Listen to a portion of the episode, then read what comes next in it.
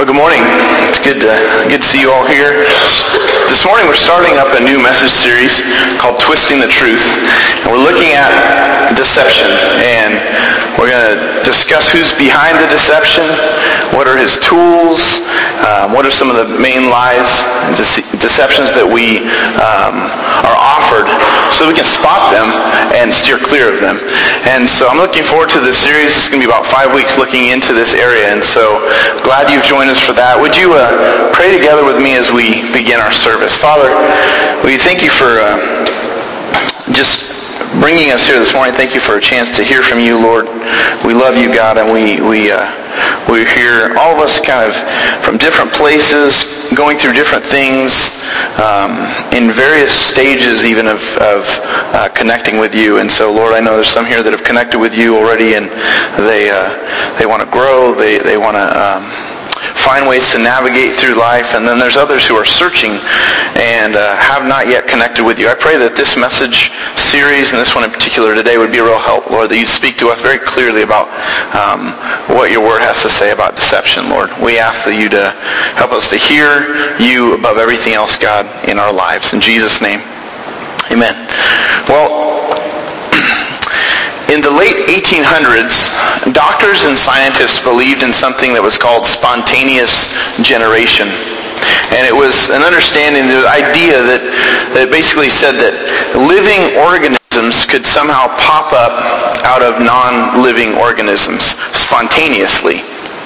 So from out of nowhere, diseases could just occur, and doctors didn't assume it was related to anything. They just, in many cases, diseases would pop up. This living organism would pop up. And it was understood that it, it, could have just grown out of some sort of a non-living organism, was spontaneously generated. And in many cases, these diseases would just sweep through communities, through cities, and they would kill thousands and thousands of people. And again, the assumption was that these were just random things. It was possibly providential. Maybe in some cases this was believed to be even God's will. And very confusing times because obviously how do you explain disease and that's just rampantly sweeping through areas? How does something non-living just suddenly become a living organism? Then later on, Louis Pasteur, he came, he, come, he came along and he said, no, that's, that's not exactly how this works. That's not the case at all. There are actual, there's invisible organisms that you can't see. There's these invisible things that you just can't see, but they pass along through the wind. They can be transmitted and transferred through human contact. They can, we can carry these things on our clothes. And that there's this invisible world that we can't see, but it has great impact to what we can see. There's a connection between the invisible world and the visible world. And eventually this was, these microorganisms later became known as germs. Okay, we're all very familiar with germs, but he, he put forward what was called the, the, the germ theory. Okay? Of disease. And this is this explained sponta- what they believed before to be spontaneous generation. So no longer did people just assume things just randomly came up out of nowhere, but now they said, okay, there's these there's these living organisms, but you can't see them. They're invisible. And they threaten to destroy human life. And this caught on pretty quickly among the medical community. Like people actually believed this was the case, and so they steered clear from those who were sick. They also watched the conditions of those who were sick to see how disease would pass on through what types of contact. Um, but also there was a group within the medical community and the scientific community that rejected the idea. They basically thought this was crazy. How can something that you can't see have much impact? Um, now this hundreds of years have passed and here we are. We, we, we believe in germs, don't we? You know, we believe in germs and, um, you know, we carry around uh, these things. bring my props up here you know, we're very much a, uh, you know, we all believe in germs, don't we? We have all this stuff, you know, we got multi-surface, antibacterial, of course, Lysol, you know, common staple, most people's houses. You know, spick and span, bleach, kit, you know, anywhere hard to surface stuff. We, you know, everybody kind of has some of this, right? Antibacter- antibacterial hand sanitizer. You know, I was just on a trip and um, we were in, lots of different public places and everywhere where we went where there was a big public thing, before we ate, you know, if I'm watching the kids, we're just eating, you know? And then Erica walks up and, what are you doing? We, we, we, we have the hand sanitizer. And I'm just like eating my food, you know, all over the fa- all over the place, and you know, and I'm just not thinking about these invisible microorganisms. But it's very true. We believe this. I believe in germs, even though I don't always plan for germs and try to wipe germs out. You know, I, I, I do believe in them. And, um, you know, the truth is that germs in the right environment, under the right conditions, can turn into something very, very painful. And in the visible world, we can see these invisible things do real damage, you know. It becomes visible. We see outbreaks visibly eventually. We see these invisible things turn visible. And the rub comes in that the Bible says that there's another invisible world that impacts us physically, spiritually, relationally. It impacts our worldview. I'm going to move some of my props here so I don't get sprayed or hurt. But, you know, there's all of these things that impact our lives invisibly. And I want to look at this today. And some of us, even though we believe in, in germs and stuff, we, we sometimes resist this other invisible world. Um, we think, wait a minute, are you saying that there's something that I can't see that can actually do damage to my life? That's a little difficult to believe. Um, and so what we're going to do is we're going to look into the scriptures and talk about deception and just some of the things the Bible says about those in that invisible world. And, and some of the things that we're going to talk about um, are a little um, disturbing to us because of the way that we look at that we, the way that we look at the world. Our worldview makes it difficult for us to see and understand um, what goes on behind the scenes because we can't see the invisible world. But the Bible says, the same Bible says, you know, it tells us love one another. We like that part it says, children, love your, or, you know, your parents, honor your parents. Tells parents, gives us instructions on how to love our kids. We like that part. And the Bible says that we can have a relationship with God if we put our faith in Him. But the Bible also says that there is an invisible world. And when we hear that, sometimes we don't like that. We don't want to hear about the invisible world. We don't want to think about the invisible world. But the truth is it impacts our world every single day. And you don't necessarily need a you know, like a microscope to see this thing. All we really need to do to understand about the invisible world is we just look around. We can look, you know, we can look in the rearview mirror and think about what has happened in our past. And we do things that seem so out of character at times. And we, and we say to ourselves, you know, how could I have done that? How could I have been so confused as to make that decision? How, how, looking back, how could that thing that was so clearly wrong you know, how did that seem right in the moment? You know, or how could I have moments of sanity and clarity and then all of a, so, all of a sudden I'm in another situation, I do something that just seems insane.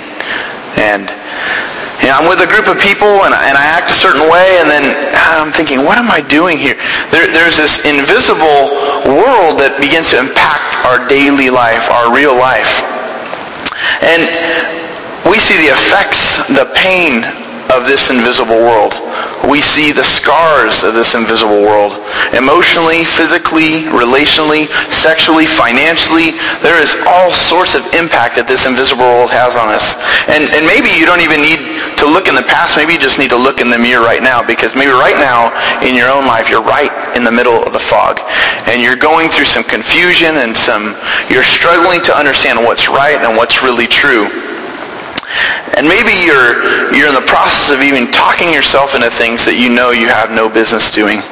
And you're just struggling to regain your sanity. If it, maybe right now, though it's not in your life, you look around and it's in someone else's life, someone close to you, a close friend, family member, and you, and you look at their life and you're saying, what, what are you thinking? How is it that you're making this, these decisions right now? It's so clear to, to me and everyone around you that you're about to, to ruin your life. It's because there's this invisible world going on, and there's an intersection between the invisible world and our own lives. And we need to, we need to understand it. There's actually a twist. There's a deception in our world, and even in our own culture, we look at some of the things that have happened historically in our country or internationally, and, and there's just some horrific things in, the, in, in history, and we try to explain it. We say, man, what was going on there? How did people not understand or see that this was evil?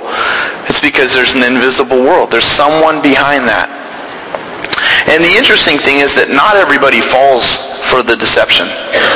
Um, some people are able to kind of steer their way around deception, and they're able to navigate through this twisted world. Um, but oftentimes we get tripped up. You know, we want to have relationships that, that are that are right, but some for some reason things go wrong in our relationships. We want to make decisions that are right, but for some reason we we other factors get introduced in our decisions and they get cloudy and muddy and we can't seem to understand how to make the right decisions. And the goal of deception is not to completely throw these obvious lies in our face, but the goal of deception is, is subtle deception. It's to, to get us off track, to get our thinking off track just enough to where we lose our way in life, to, we, to where we lose hope in life even.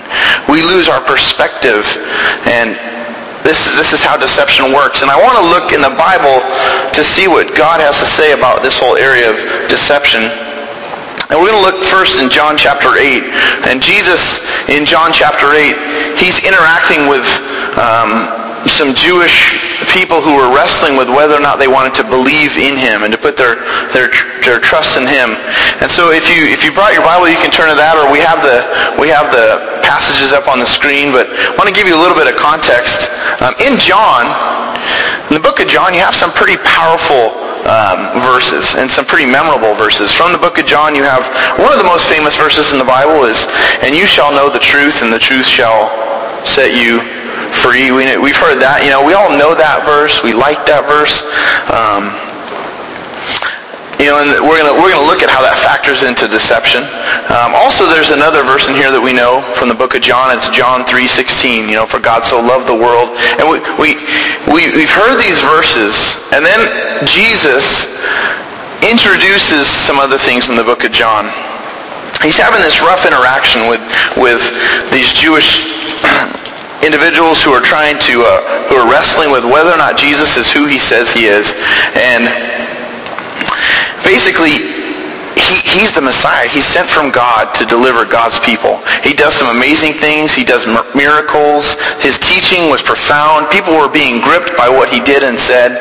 And these things that were so obviously from God were being displayed. And, and, and then he goes to this group of people and they're questioning if he's really from God.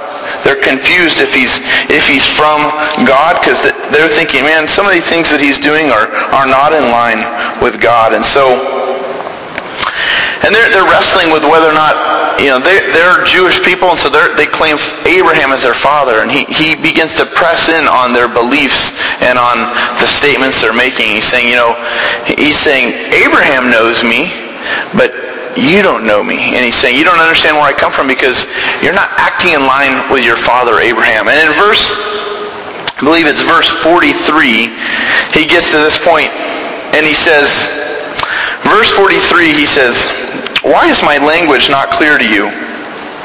Because you're unable to hear what I say. He's basically saying, are you deaf? He says, in other words, why don't you get it? Why don't you get that what I'm doing and who I am, that I'm from God? And he says, I'll tell you why you don't understand who I am. Verse 44 says, you belong to your father, the devil, and you want to carry out your father's desires. So here's what he's saying. Hey guys, I'll tell you why don't why you don't recognize who I am. I'll tell you why all of this stuff that I'm doing doesn't make sense. It's because there's a deceiver. And he has so deceived you that even though I'm doing these things right in front of your face, you, are not buying it. You're not believing it. You're making um, other reasons for what's going on. And in the face of overwhelming evidence, your thinking is just twisted enough to where you take what I say and what I do and you ascribe it to someone else.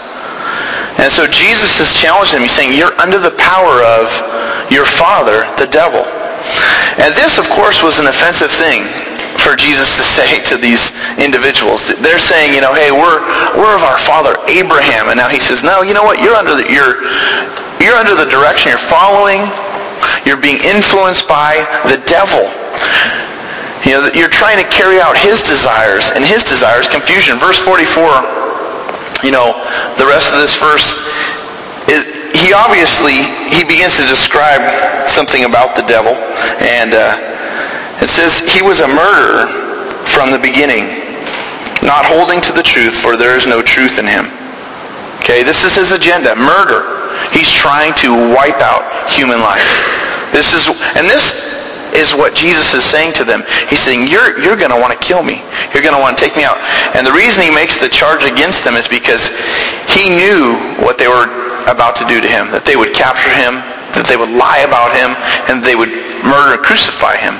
He's saying, you're acting like you're under the control and the power of your father, the devil. This is what the devil does, he's saying.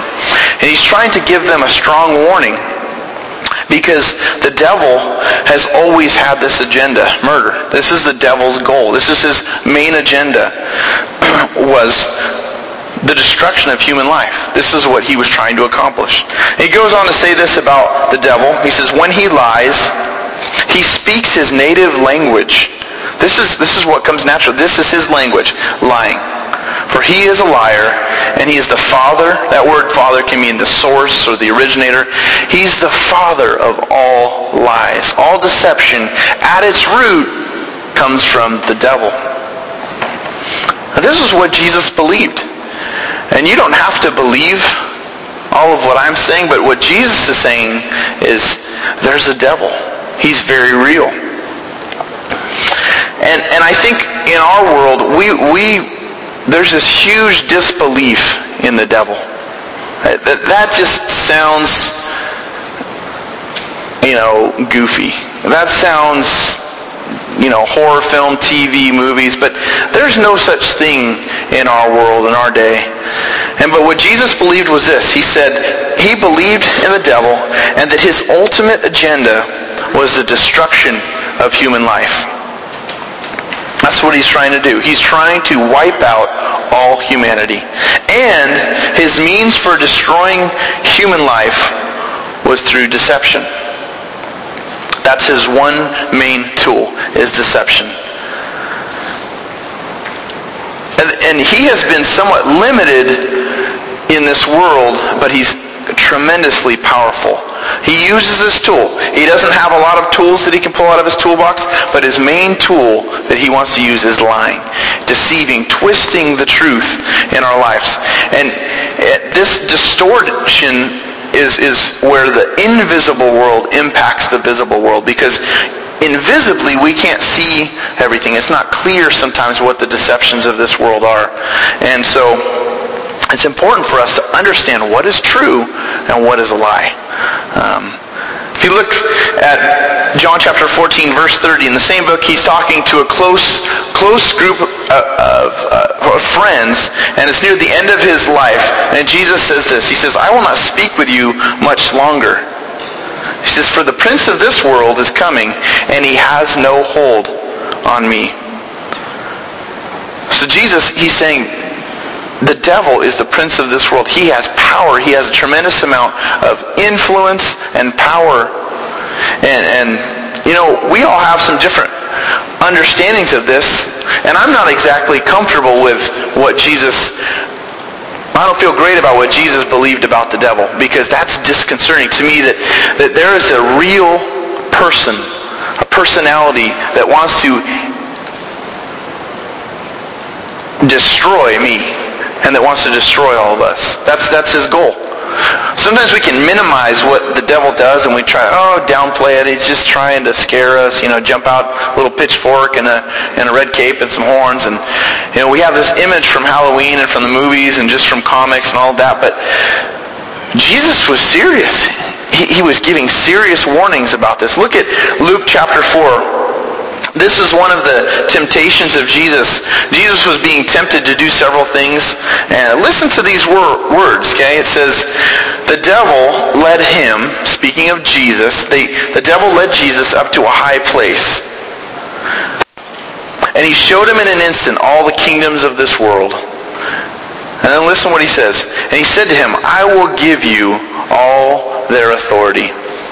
I just want to stop right there because what he's saying is the devil was offering something that was his to give. He has authority and control and, and some dominion in, in the world. And he was offering this to Jesus if he would worship him, if he bowed down. Now, this concerns me again. There's a real devil who has control and authority that he's offering to Jesus. Now, we're looking at things from you know, we can look at things from the end of the story. We know we can find out what the ultimate, um, you know, place of the devil will be, and we can find out what what will happen in the very end of times, because God has already revealed that to us in the Scripture. But as long as we're part of this world and until God decides to wrap up history and bring those things to a conclusion, we deal with the invisible world because the devil is at the root of all deception and he has his own forces that are at work to deceive us. And if the verse goes on, I will give you all their authority and splendor, for it has been given to me, and I can give it to anyone I want to. Again, his agenda is the destruction or the end of human life. And he, he's not given complete control in our world, but he has a certain amount of control to deceive us. And if, if sometimes we in the church even are, are thinking that I'm, I'm completely off limits. I don't, I don't, yeah, there's a devil, but I'm, I'm untouchable. I'm impenetrable. And if that were true, then the New Testament and all the instruction about guarding against the devil and about resisting him and about, and about taking up the armor of God to stand against the devil, none of that would be in there if, if this wasn't something we ought to pay attention to. Deception is very real, though. And we need to begin to factor these things in.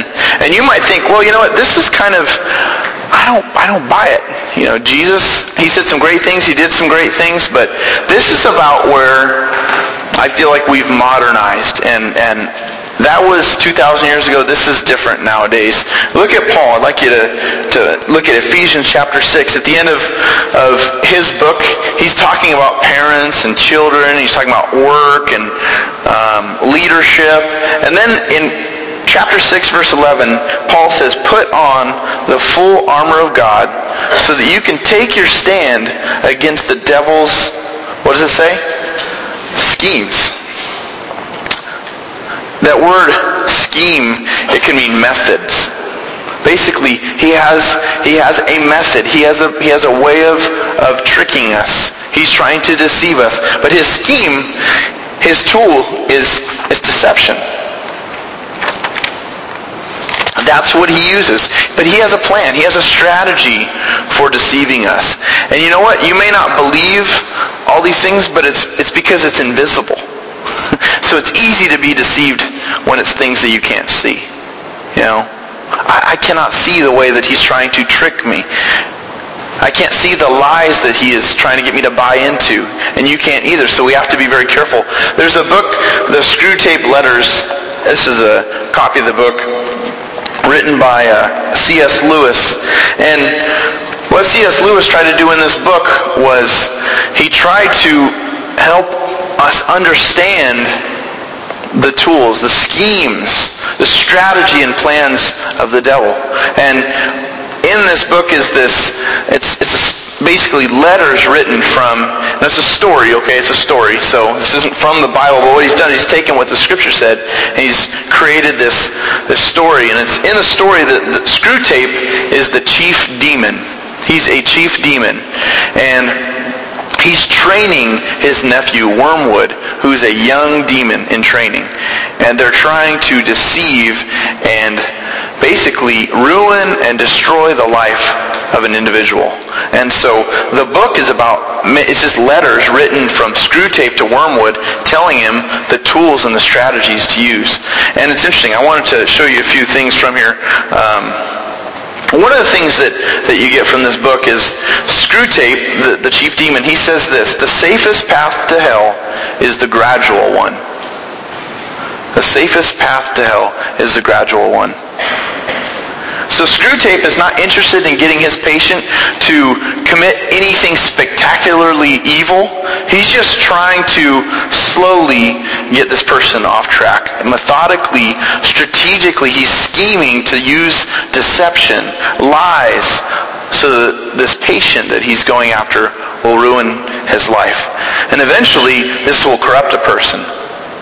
Here's another quote. It says, There are things for humans to do all day long. This is Screwtape. He's writing to his nephew. one demon to another. And he's saying, There are things for humans to do all day long without his minding in the least. Speaking of God, without God minding in the least. Sleeping, washing, eating, drinking, making love, playing, praying, working. All of these things in and of themselves are not necessarily bad. And he says everything has to be twisted before it's any use to us. We fight under cruel disadvantages. Nothing is naturally on our side. And so what he's trying to do, he's trying to take what is true and just twist it enough to where we lose our way in life. It's not like the, the greatest temptations that we'll experience are these obviously horrible things that equal ruin. It's, it's these slight, subtle deceptions that we don't always notice that get us off track. And those are the ones that are most dangerous. The ones, the lies that we never notice are the most dangerous to us. And so what he does is this. He, the devil, he's, the devil's schemes are to take truth and twist it. Here's what he wants to do. And here's a list. You see these bulleted out in your outline. He wants to turn appetites something normal and healthy appetites. He wants to turn them into addictions.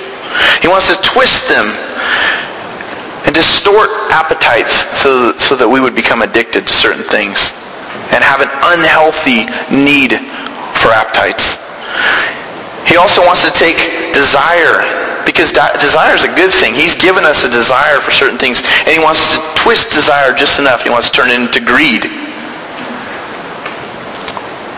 to where we gotta have it. And we live for what we desire. That's, that's the enemy. The enemy is behind greed. It's okay to get things. It's okay to have things. It's okay to want things.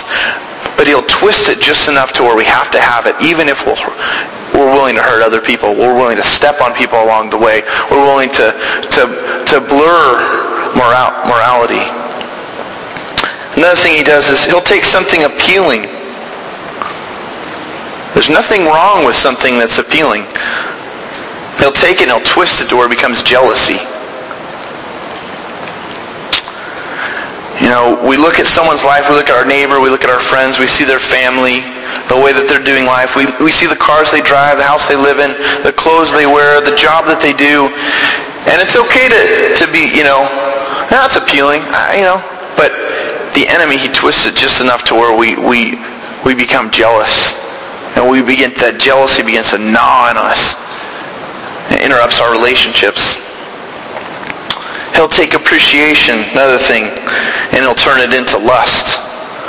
You know, we can appreciate beauty, but he'll twist beauty just enough to where it becomes lustful. That's the enemy. He's behind that. That's his tool, his deception. He'll take anger which is a normal human emotion. We all struggle with anger. You know, something doesn't go right for us, we, we, we struggle with getting angry. But he'll twist it enough to turn it into rage and to bitterness. Even to the point where when we don't get what we want, we're willing to blame God for it and turn our backs and turn our lives on him. Because there's a scheme. This is his scheme. There's a plan. And when you begin to factor this into your world and your worldview, it, it will help you spot the lie. It'll help you avoid the deception. But if we just if we just believe everything that comes into our mind and every emotion and feeling that we get and we don't weigh it up against what God is, says is true in the scriptures, then we're opening ourselves up to severe deception and the invisible world begins to impact our visible world and we see its impact in our lives. And right now you might be in the middle of some sort of a parent-child deal. Maybe you're struggling in parenting. Maybe you're struggling in your marriage. Maybe it's a roommate deal. Maybe it's a boyfriend-girlfriend thing some sort of relational issue and you're wondering, man, where is all of this coming from? Look at what Ephesians goes on to say. It says, for our struggle is not against flesh and blood. It's not just your husband that's the problem. It's not just your daughter that's the problem. It's not just the, you know, the kids and the friends. He's saying, wait, don't forget to factor this in. There is a schemer behind these things. There's an invisible world. It goes on to say, for our struggle is not against flesh and blood, but it's against the rulers. It's against the authorities. It's against the powers of this dark world and against the spiritual forces of evil in the heavenly realms. Wait a minute, Paul. You believe there's a devil? You're such a smart guy. You wrote much of the New Testament. You wrote that love verse you know, you might have had that verse. I had that verse read in my wedding. You know, love is patient, love is kind. It's not, Paul, you wrote such good things. How can you believe that there's a devil? That seems so childish and so elementary. And Paul is saying, hey, do not discount that there is a real deceiver who is trying to take your life. He's saying, yeah, he's a murderer. And since the beginning, he's been a murderer. His goal is the destruction of human life, and his main tool is deception. He just wants to distort and twist the truth. And maybe some of you are thinking today, good, I'm glad we're talking about this because I, I have questions about this. I want to know what's behind some of these things that I do. I, I, I have these moments of clarity, and then I have these moments of insanity, and these moments of clarity, and these, and I want to know what's behind all of this. Uh, others of you might be thinking, this is the reason why I stopped going to church, because we talked about things like this. And uh, but the truth is, if we just take a hard look at our lives, and even if we're skeptical about these things, and we're just honest enough to look around, we have to, we have to ask ourselves, what is behind the evil that we see in our world? How do you explain some of the most despicable things without a deceiver? How about this? A group spends years and years planning to hijack passenger jets and fly them into business buildings in New York and into the Pentagon in our nation's capital because that'll make God happy. That's twisted. The, the, the deceiver has had twisted the truth just enough to where people carried out plans because in, in their minds, in the minds of those hijackers who crashed on 9-11, that made perfect sense to them. They were deceived. They were distorted in their thinking. That made perfect sense. We, we were in uh, D.C., my family, uh, last last 10 days or last week for 10 days and we got to see the Pentagon Memorial and I mean just as I'm sitting there looking at this all I'm like man it just took me back to oh, you know almost it's nine years ago almost 10 years to those moments and to all that was going on you're just thinking man how how could that have made sense to people that, that they planned that out. That wasn't just a decision, hey, let's you know do this today. You know, this was planned out. Years before, we'd been to the Holocaust Museum there in D.C. as well, and, and if you go to the Holocaust Museum, it's a very solemn experience. It's just very quiet. Everyone's whispering inside there. And as I, as I walked, they, they take you through, um, you know, train cars where they would kill the Jews, and they, they'd show you pictures of all these different things so you could really understand the experience of, of destruction that was going on there. You know, this took incredible planning to carry out. This was not just some idea, but this was well thought out. Someone, you know, worked out this plan to annihilate the Jews. You know, and the idea was, hey, let's round up all these people who did nothing to us because it's a good idea and it's going to help us accomplish our goals. And let's wipe them out. Let's steal everything from them and let's kill millions. And the nation of Germany, they look back at the Holocaust and it's completely embarrassing to them because how, and we look now, we say, how could they not, how could people go along with that and not understand that this was completely horrific? It's because there's a devil that's behind it. There, there is someone who is scheming to get us off track to where we don't spot the deception. He just twists things just enough to where we don't understand it. That's twisted. You know, it's horrible. If you know anything about, like Brittany Taylor were in Rwanda, if you know anything about the genocide in Rwanda, or in Darfur, where, where children's hands and feet are cut off, because again, people are trying to carry out their own plans. How do you, how do you explain that stuff without the devil? Without believing there's someone behind all this, scheming and twisting our judgment just enough to where we don't see the truth. We have child pornography. We have child prostitution. We have all sorts of things that could be just a blip on the TV screen to where we don't pause and notice the evil in our world. Well, it's not just, it didn't just spontaneously generate. There's an invisible world that impacts our visible world every single day. And he wants to twist our thinking. And his concern, again, is not to throw things that are obvious. It's to throw things that just are slightly off to where we'll buy into the slight deception and then another slight deception. And it's a gradual process in our life, so we have to be careful. One of the things we can do is we can spend time really getting to know God and understanding who he is and what he has revealed as true in the scripture. Because if we'll understand what he has laid out as true, we can begin to identify and spot the deceptions. Truth is, looks can be deceiving. Everything is not just as it appears. There's, there's a twist in the world that we live in. So over the next um, five weeks, what we're going to do is we're going to look at four of the most um, destructive lies that the enemy has, has put in front of us and that I think impact every single one of us. And I want to I, I want to just share from the scripture what those lies are and, and look at those topics and kind of wrestle with them together.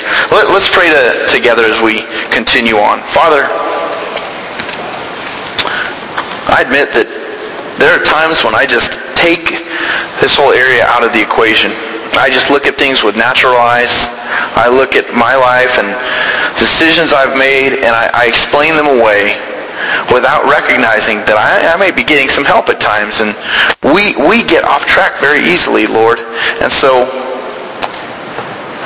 Lord, I pray that we would um, guard ourselves, learn to take a stand against the, the enemy, that we begin to understand how he works, not get fascinated, Lord. I pray you protect us from fascination in this area. This is one thing, God, that we, we want to stay clear from um, uh, and, and stay protected from the traps of the enemy, the fascination from the enemy. But Lord, help us not to be naive enough to think that he does not exist.